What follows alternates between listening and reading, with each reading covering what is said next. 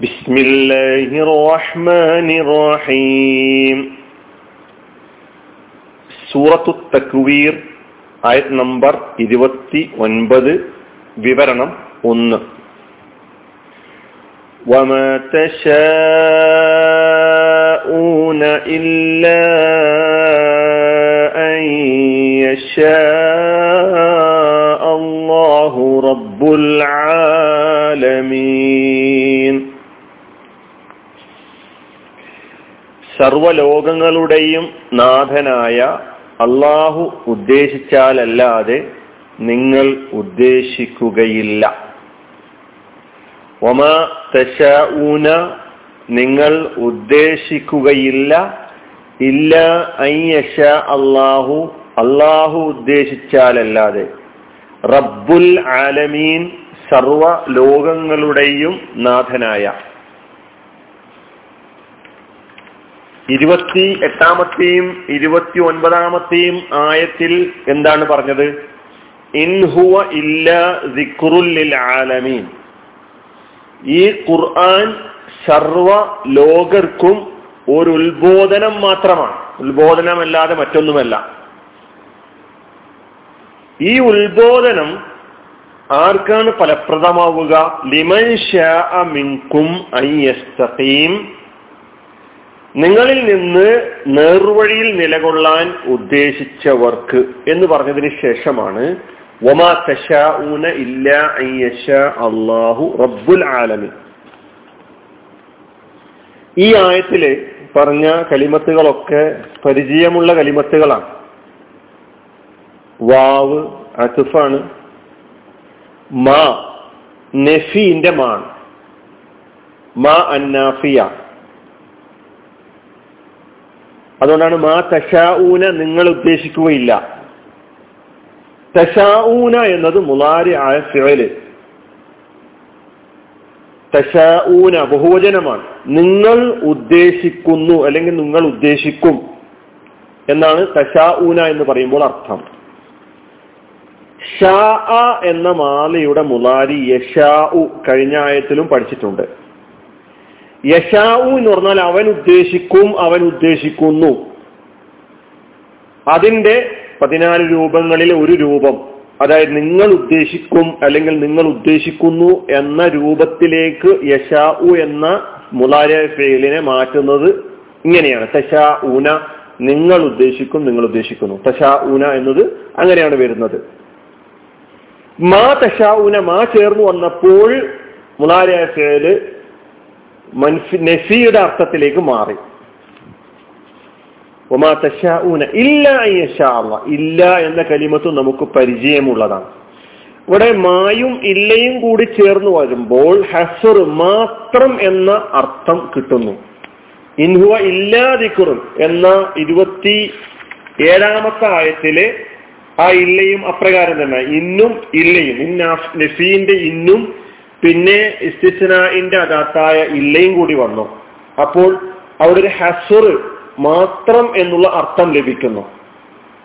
ഇവിടെ മായും പിന്നെ ഇല്ലയുമാണ് വന്നിട്ടുള്ളത്. നഫീന്റെ മാ പിന്നെ ഇല്ല. അവിടെ ഈ ഇല്ലയും ഹസുറിന് വേണ്ടിയിട്ടാണ് ഉപയോഗിച്ചിട്ടുള്ളത്.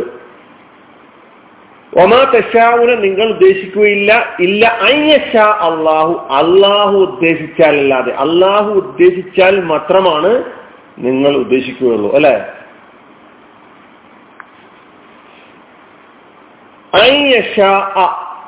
എന്ന കലിമത്ത്. ഇത് മുലാരയായ ഫേലിന്റെ മുന്നിൽ വന്നാൽ മുലാരയായ ഫേലിന് നെസ്ബ് ചെയ്യുക എന്നൊരു പണിയെടുക്കും. അന്ന് വന്നാൽ അതുകൊണ്ട് ഈ അന്നിന് നാസിബത്ത് എന്നാണ് പേര്. അതുകൊണ്ടാണ് യശാ എന്ന് പറഞ്ഞിട്ടുള്ളത്. ഷാ യശാ ഉ.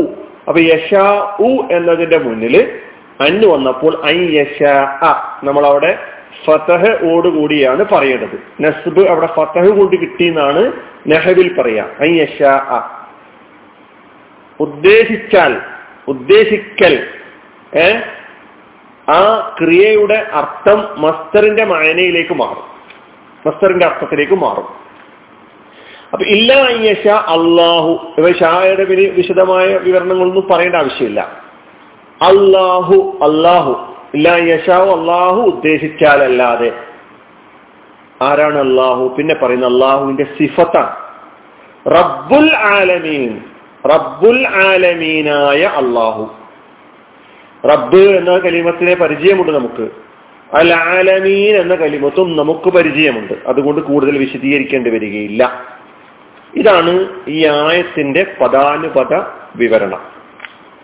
വളരെ പ്രധാനപ്പെട്ട ഒരു വിഷയമാണ് ഈ ആയത്ത് ചർച്ച ചെയ്യുന്നത്. ഇപ്പോ ഇൻഹുവ ഇല്ലാ ദിക്റുൽ ആലമീൻ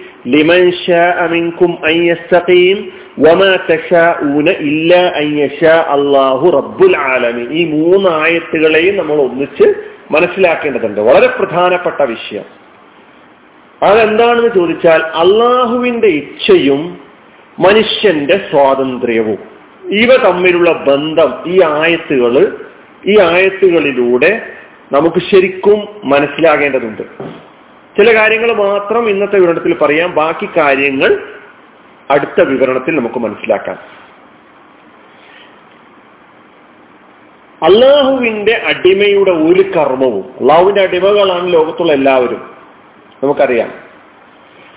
അടിമയുടെ ഒരു കർമ്മവും അവൻ ഇച്ഛിക്കുന്നത് കൊണ്ട് മാത്രം പ്രാവർത്തികമാകുന്നില്ല എന്നാണ് അടിസ്ഥാനപരമായിട്ട് ഈ ആയത്തുകൾ നമ്മെ മനസ്സിലാക്കി തരുന്നത് നമ്മെ മനസ്സിലാക്കുന്നത്. അള്ളാഹുവിന്റെ ഇച്ഛയുമായി അടിമയുടെ ഇച്ഛ യോജിക്കുമ്പോഴാണ് ഏതൊരു കർമ്മവും ഈ ലോകത്ത് പ്രാവർത്തിക രൂപം പ്രാപിക്കുകയുള്ളൂ. അതായത് ഭൗതിക ലോകത്ത് ഓരോ വ്യക്തിക്കും അയാൾ ആഗ്രഹിക്കുന്നതെല്ലാം ചെയ്യാൻ കഴിവ് ലഭിച്ചിരുന്നുവെങ്കിൽ പ്രപഞ്ചത്തിന്റെ അല്ലെങ്കിൽ പ്രാപഞ്ചിക സംവിധാനത്തിന്റെ നാശത്തിനായിരിക്കും അത് കാരണമായി തീരുക പ്രപഞ്ച വ്യവസ്ഥയാകെ താറുമാറാകും എന്ന് നമുക്ക് മനസ്സിലാക്കാൻ കഴിയും. ഒരാൾക്ക് അയാൾ വിചാരിക്കുന്നതൊക്കെ ചെയ്യാൻ കഴിയുക അയാൾ ഉദ്ദേശിക്കുന്ന കാര്യങ്ങളൊക്കെ ചെയ്യാൻ കഴിയുക ഉദ്ദേശിക്കാൻ കഴിയുക എന്ന് പറയുന്നത് അള്ളാഹു അനുവദിച്ചു തന്നിരിക്കുന്നു. എന്തും ആഗ്രഹിക്കാനും എന്തും ഉദ്ദേശിക്കാനും എന്തും തെരഞ്ഞെടുക്കാനും ഒക്കെയുള്ള സ്വാതന്ത്ര്യം അള്ളാഹു നൽകിയിരിക്കുന്നു.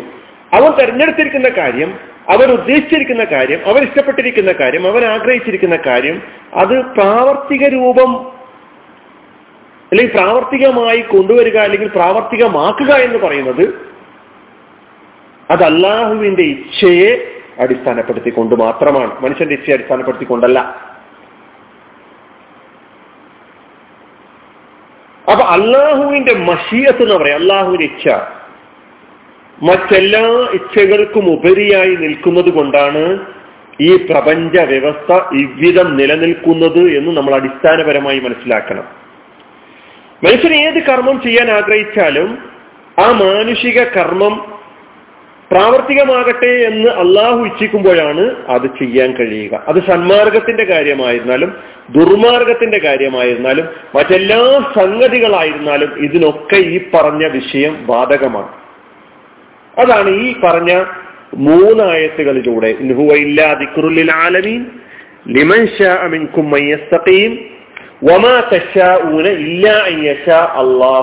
ആലമീൻ. ഈ മൂന്നായത്തുകളിലൂടെ അടിസ്ഥാനപരമായി മനസ്സിലാക്കേണ്ടത്.